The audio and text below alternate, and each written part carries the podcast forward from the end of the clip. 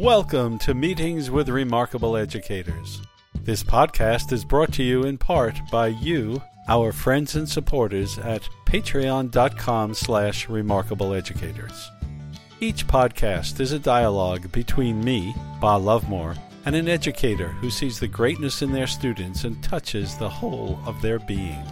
These educators defy generalizations, so here's a little bit about what they've done and how I know them. I must admit, I'm an intuitive guy, and there's sometimes when you meet a person, even through Zoom or a video conference or on the phone, that you just know that they have the love, the care, the understanding, and the willingness to really dive deeply into what is meaningful and worthwhile for children. Perhaps that's the result of my many years on the trail, but I like to believe that that emanates from the person, and Terry Sperry is just such a person. I first met her because we are actually collaborating on one of the most exciting projects I've been on in my whole career.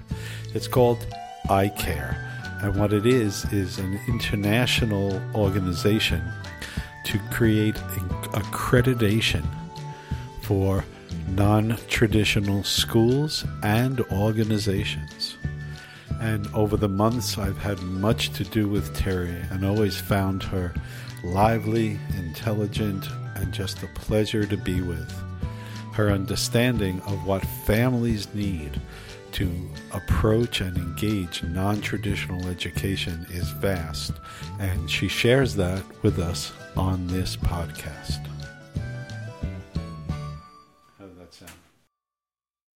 Welcome, Terry, and thank you so much for being with us. I really appreciate it. Thank you for having me, Bob. I've, I've been listening to your podcast uh, almost since it started and have really enjoyed all of the conversations. And I'm just really honored to be here with you. Well, you bring, thank you for that. And you bring something to the podcast that we really haven't had before. And that is a, uh, I guess the right word would be a center for people in Austin, Texas to rally around and to be able to communicate with. And I, I was just on the phone yesterday with um, a colleague, Theodore Richards, who is in Chicago and actually is a former guest on the podcast. And he was just didn't know how to bring together. He's, he's he's popular there and has a very interesting program going, and he had no clue how to bring everyone together in Chicago to begin to consider uh, the kinds of things that you're doing. So tell us a little bit about your life in Austin and what you're doing there. Well, sure. I run Alt Ed Austin, and it's kind of two things. It's an online resource center for families and educators to find out information about what's going on in the alternative education scene in the area and uh, where to find schools, where to find after school programs and other educational opportunities and discuss them. Um, but then it's also um, an in person consulting service that I do. Um, I offer both private consultations with families and group workshops with groups of parents uh, to discuss how to evaluate whether a school might be a good fit for their kids, um, what to look for when they're visiting schools, what kinds of questions to ask, um, and also just to introduce people to the vast array of options that we have here. That's so interesting because that's exactly the kind of uh, um, Theodore also has tremendous expertise and understanding. He's the author of several books. So, how exactly did you get started, and how would someone, anyone, get into doing something like this? Great questions. Um, I didn't exactly fall into it, but it was sort of um, a, a, series of kind of happy coincidences and links uh, that led me into it. Um, at the time I started the website, um, I had just enrolled my own kid in a very small, kind of under the radar little school. Um, at the time, it was for ages 8 to 12, I believe. Um, And I kept running into friends, and you know, parents always talk about schools when they get together if they have kids of school age or even before. And um, they would always ask me, Well, how did you hear about this school and why haven't I ever heard of it? And it just got me to thinking, well, how could we help families learn more about these little schools that don't have a big budget for marketing? They're not out there on billboards. Um, and so I just decided there needs to be a kind of a hub of information that's easily accessible. And so I created a website, not having any experience building websites before. I just chose a very, you know, uh, user friendly platform and started um, with eight schools initially that I happened to know about, partly because I had friends who were um, educators, often uh, coming from public schools or traditional private schools and starting their own programs, feeling that they had um, a newer, better way to connect with um, with children. And uh, so I put them on the website and just put it out there.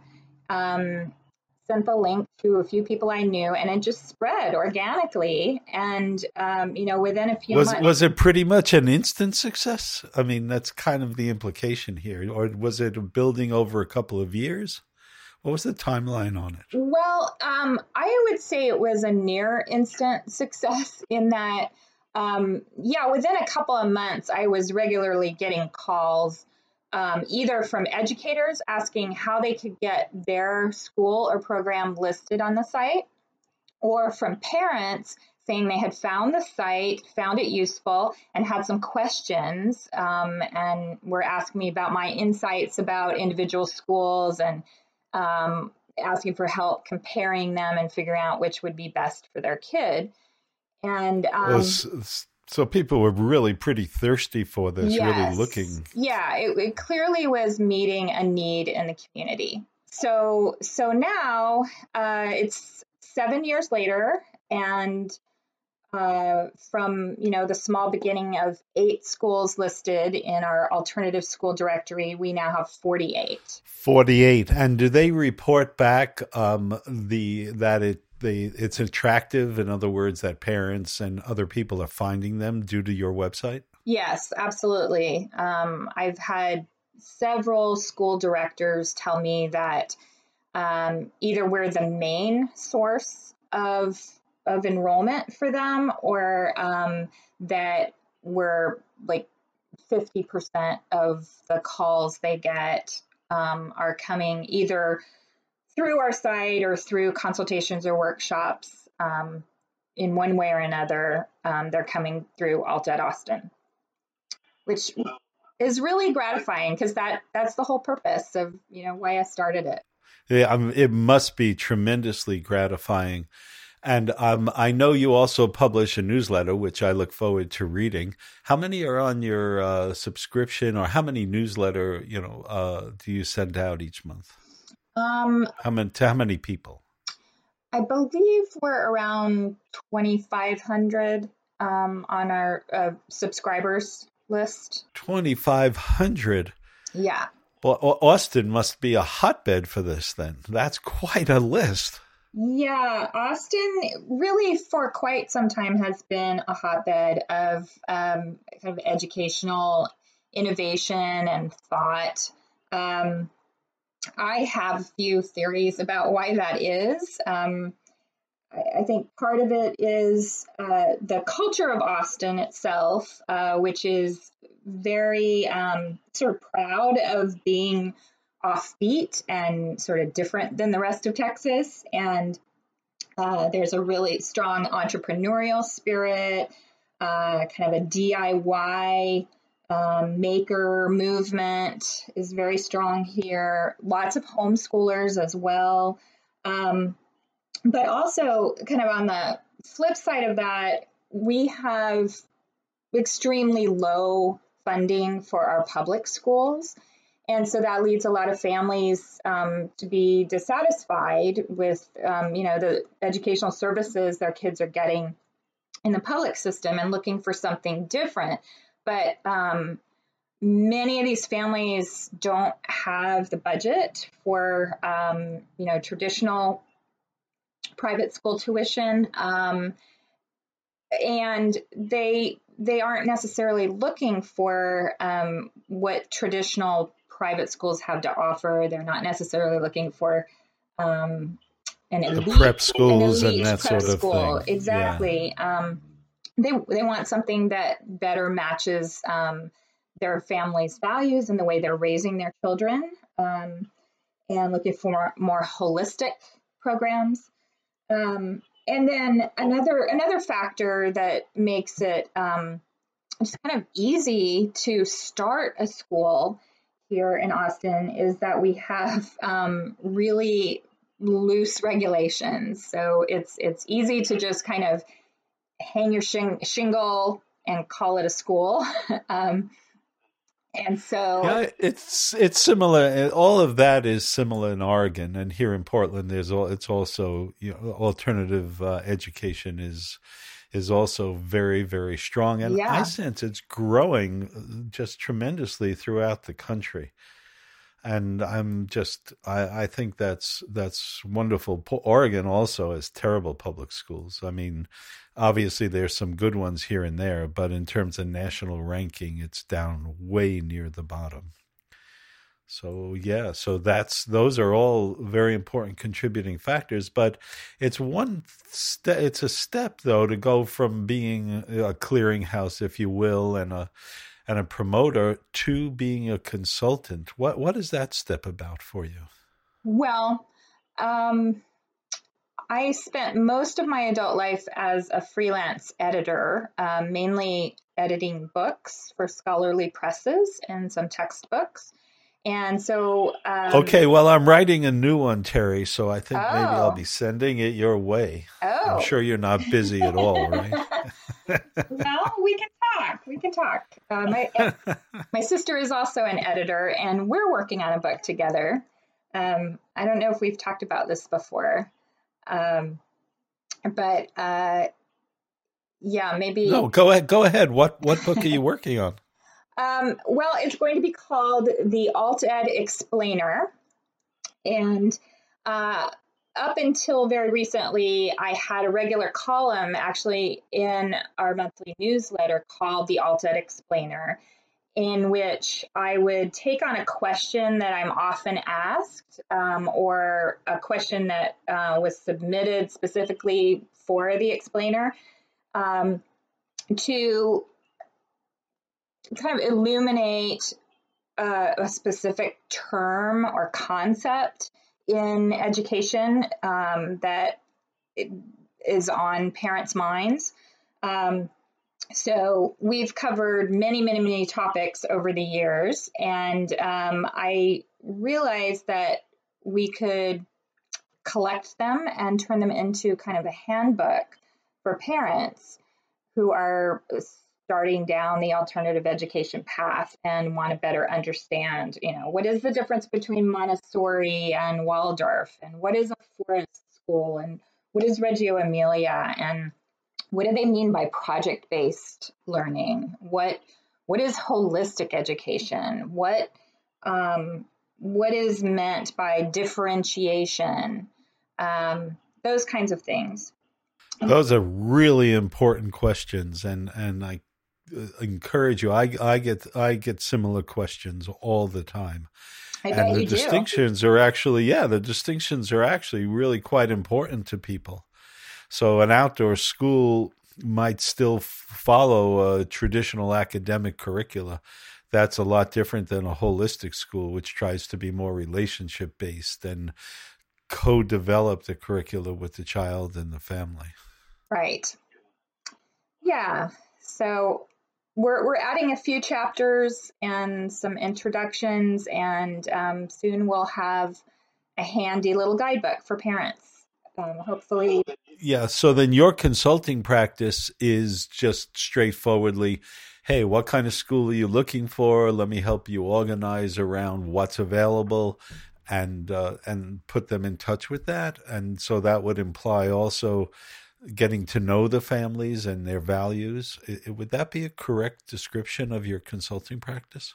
Um, yes. Um, normally, I have a family fill out a pretty extensive questionnaire before they meet with me so that we don't have to cover all of those details um, when we're meeting in person. Uh, and it kind of gives us a basis for starting. So um, that questionnaire covers all sorts of things um, from the abstract to the very detailed and practical. Um, so we talk about what their values and priorities are around education, their own educational background and baggage they might be bringing to the decision, um, what fears they might have about sort of, you know, uh, taking a leap of faith into something very um, unconventional. Um, and then we talk about, you know, their specific children's um, learning styles, differences, um, personality, interests are a really big one. Um, and then we talk about practical things like what part of town do you live in? How far are you realistically able to commute to the right school? Um, and you know financial considerations and things like that. Tremendous it's just tremendous. Uh, uh, it's such a needed uh, service, uh, really, for everyone in the alternative education community. I, I just so thankful for you to be doing this, and of course, we know each other because we're colleagues in developing a uh, an accreditation approach for these alternative schools.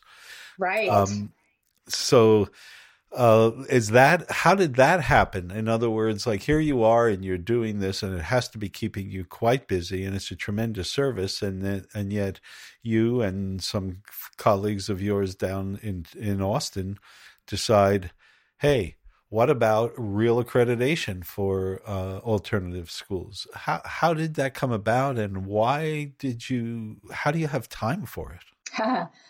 Um,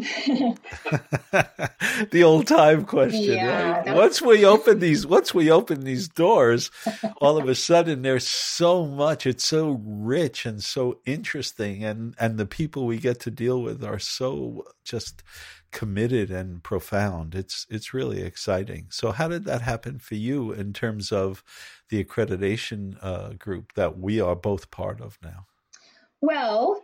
Um, I've been working for several years, almost since the beginning of Alt Ed Austin, with a group of local alternative educators who formed a kind of lo- loose coalition that eventually became a nonprofit organization called the Education Transformation Alliance.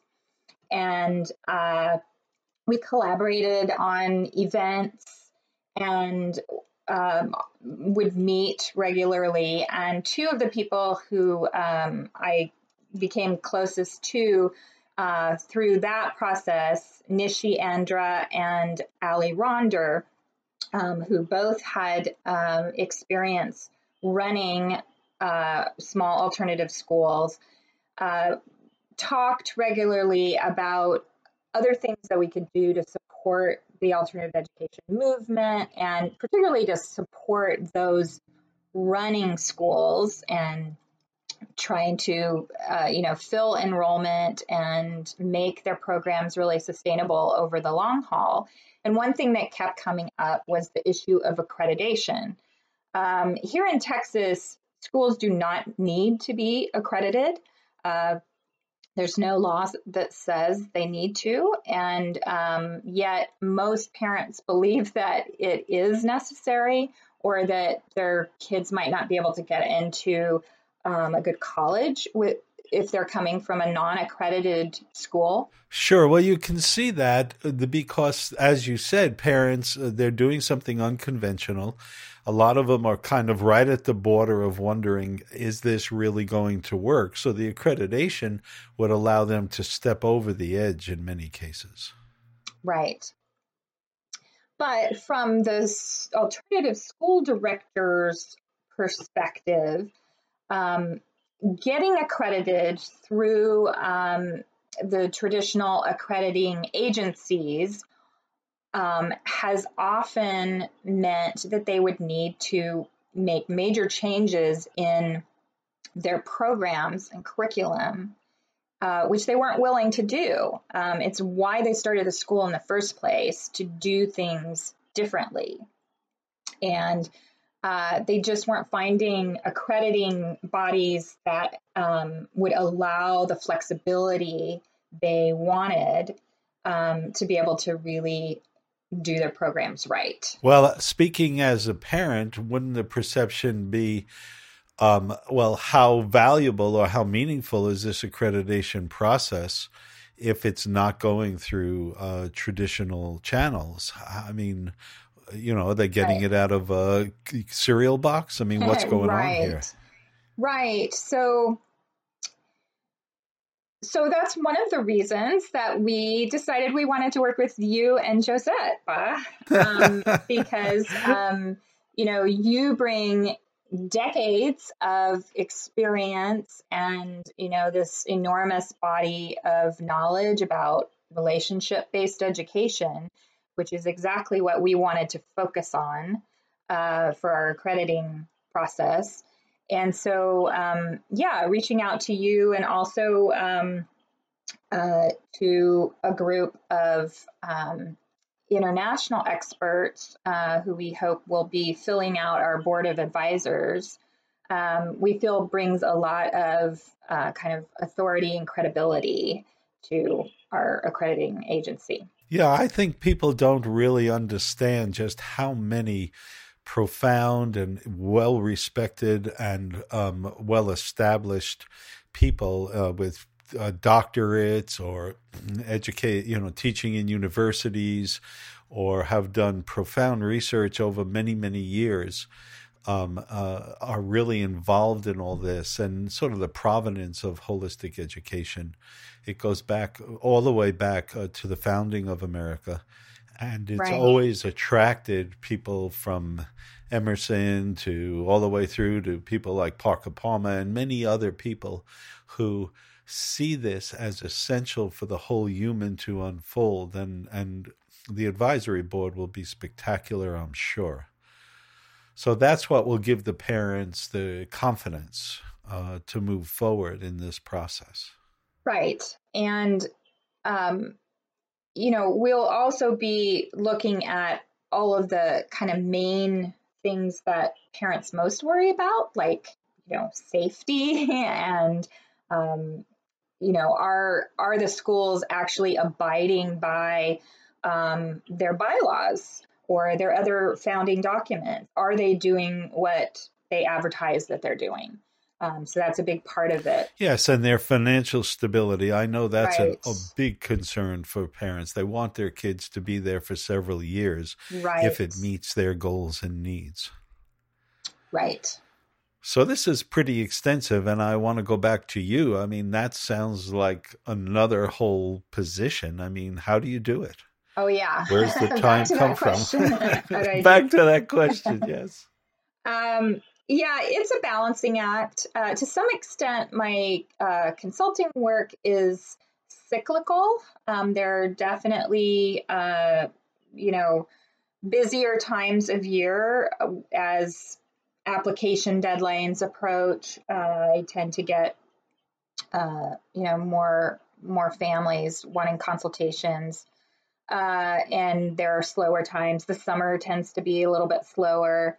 Um, so I try to get in my writing time and, um, you know, working on other projects like this accreditation project it, then. But, um, you know, I'm self employed, I'm the boss here. So um, uh, I can sort of divide my time as needed as things come up. Um, I I'm now feeling much less busy uh, than I was in the early part of the fall because uh, I was um, pouring a lot of my energy into uh, a big event of the Festival of Learning here in Austin, uh, which was kind of a school fair um, combined with a kind of celebration of all of the different ways that we can learn and all the different things we can learn as children and adults um, in school and outside of school. So another was was it the schools that are part of Alt Ed Austin that were did they have booths? Was it that kind of thing? Yes, um, they all had exhibits. A lot of them offered hands-on activities or other kinds of activities to engage students and their families, um, as well as you know just giving out information about their schools. Um, but we also had uh, programs like uh, the City of Austin's Watershed Protection Department, um, helping people learn through hands-on activities how um, pollutants get through the watershed system. Um, we had arts programs. We had um, martial arts. Uh, we had nature education programs, um, stop motion animation, uh, sex education. Uh, yeah, just wow, that sounds amazing. Was it well attended? Well, honestly, I was a little disappointed in the turnout. Um, we it was a an unexpectedly and unusually um, cold, windy, and wet day. and um, part of the festival was outdoors, so it could have been better. It wasn't too bad, but um, uh, we're sort of exploring other times of year and maybe other venues um, where uh, weather won't be as big a factor. Sure. But all in all, it was it was a successful event. We had um, around 50 different programs. We had 20 schools and around 30 uh, kind of other educational programs participate. Well, that again sounds like a tremendous amount of work and time to put together. And I know on top of all of this that you have a family. Yes, I have a family. Um, and one of the reasons I took on uh, organizing this new event this fall was um, my son had just gone off to college, and I honestly was kind of filling that void by throwing myself into um, event organizing. It's teaching story time. Briefly, teaching stories invite us to see the world with a new perspective often featuring a wise fool or trickster animal. They can be humorous, with many shades of meaning shining through the story. I have told teaching stories for the past 40 years with great effect, not only for the listener, but for me, as I have learned so much about myself through recounting these stories. Today's teaching story is called Guess What? A wag met the wise fool. In his pocket he had an egg. Tell me, wise fool, are you any good at guessing games? Not bad, said the wise fool. Very well, then, tell me what I have in my pocket. Well, give me a clue, then, said the wise fool. It is shaped like an egg, it's yellow and white inside, and it looks like an egg. Some sort of cake, said the wise fool. Let's have some fun interpreting this teaching story. Become a Patreon supporter at patreon.com slash remarkableeducators. And you have access to our detailed comments on how this story applies to education and parenting. Of course, that's just our perspective. The fun comes with community dialogue as the many shades of the teaching story come alive. See you there. So many, many families uh, speak to me and say, Do you have any concrete examples of people from alternative education going to what they would call good colleges? And I mean, I do in my experience, but tell us a little bit about your son's educational ex- uh, experience, if you would. Oh, sure. Uh, so he started out in a, a brand new progressive charter school, uh, and he was there from kindergarten through um, third grade. And then he was in a small kind of um, home uh, home based school, and then he was at a small alternative middle school and eventually graduated from a small alternative high school. Uh, which was just fantastic. And uh, he applied to seven colleges and was accepted to all of them and received substantial uh, merit scholarships and was able to go to his uh, his top choice school, which happens to be uh, a very unconventional, fantastic liberal arts college in Canada. That's amazing. And w- many people say, okay, many people who go to alternative uh, schools go through what here is traditionally called eighth grade, and then they want to go to the public high school. Some of them want the socialization of it. Other times, parents get uh, concerned um, and say, "Well, if he has that right high school diploma, then he can, then he or she can go to the college of their choice." What what was that like in an alternative high school? I, I don't think um, people really understand that part of it very well. Yeah, um, I I run into that all the time, and you know, honestly, a big public high school is um, is maybe the right choice for some kids. Um, for my own, he really preferred small classes, discussion based classes, um, lots of one on one um, mentoring and guidance, and and his particular high school really emphasized those things. Um, and he also uh, is kind of an interdisciplinary thinker, and interested in lots of different things and finding ways to um, put them together, explore them together.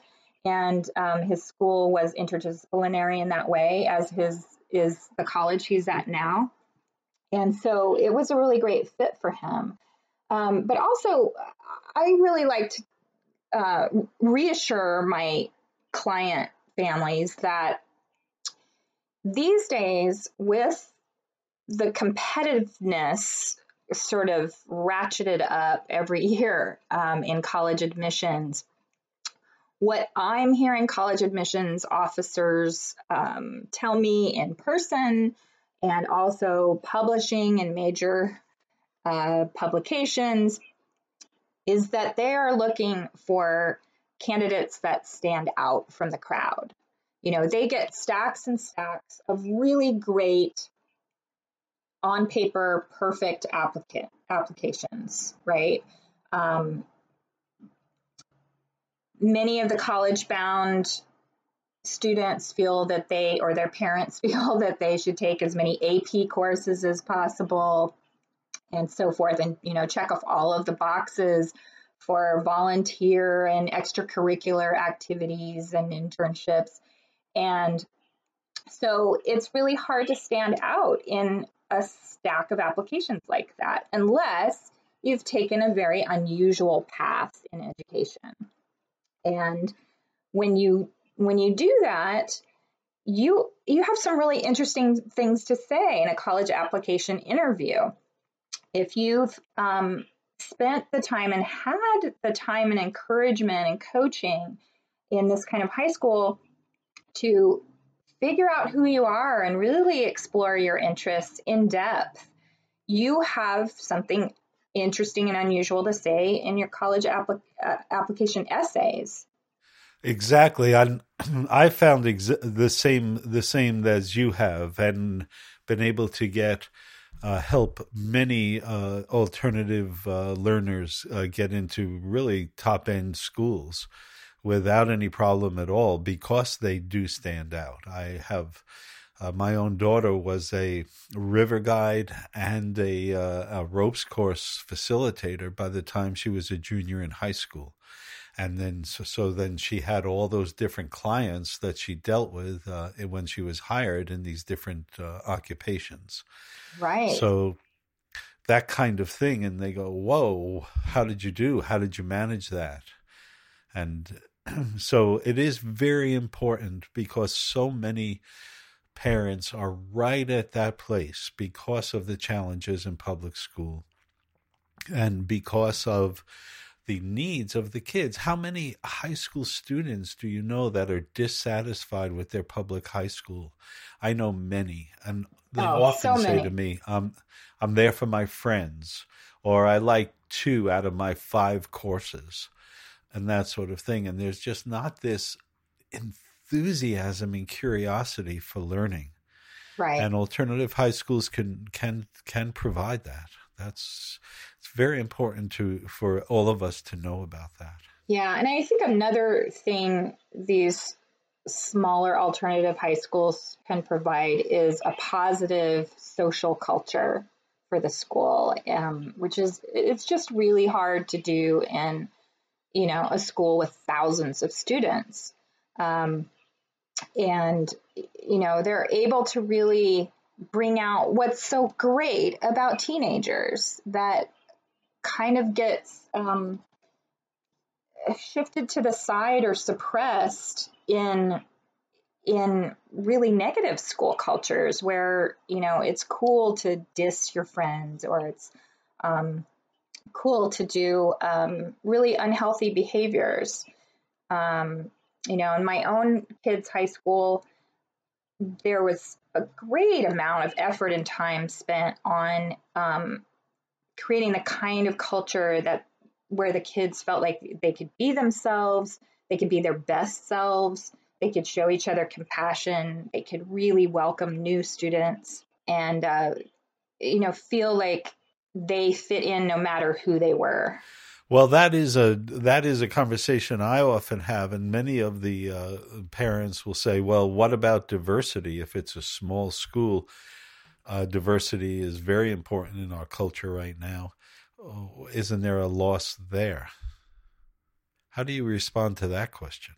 Well, that's a tough one because it's probably the biggest um, downside I recognize uh, among small private schools.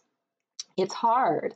Um, and every single school director I know um, really wants their school community to be more diverse than it is. And they're constantly looking for ways to make that happen. It it is it is one of the challenges. Um, I I know that what we try to do is just get out more and um, and get more involved in in anything we could and get into some exchange programs.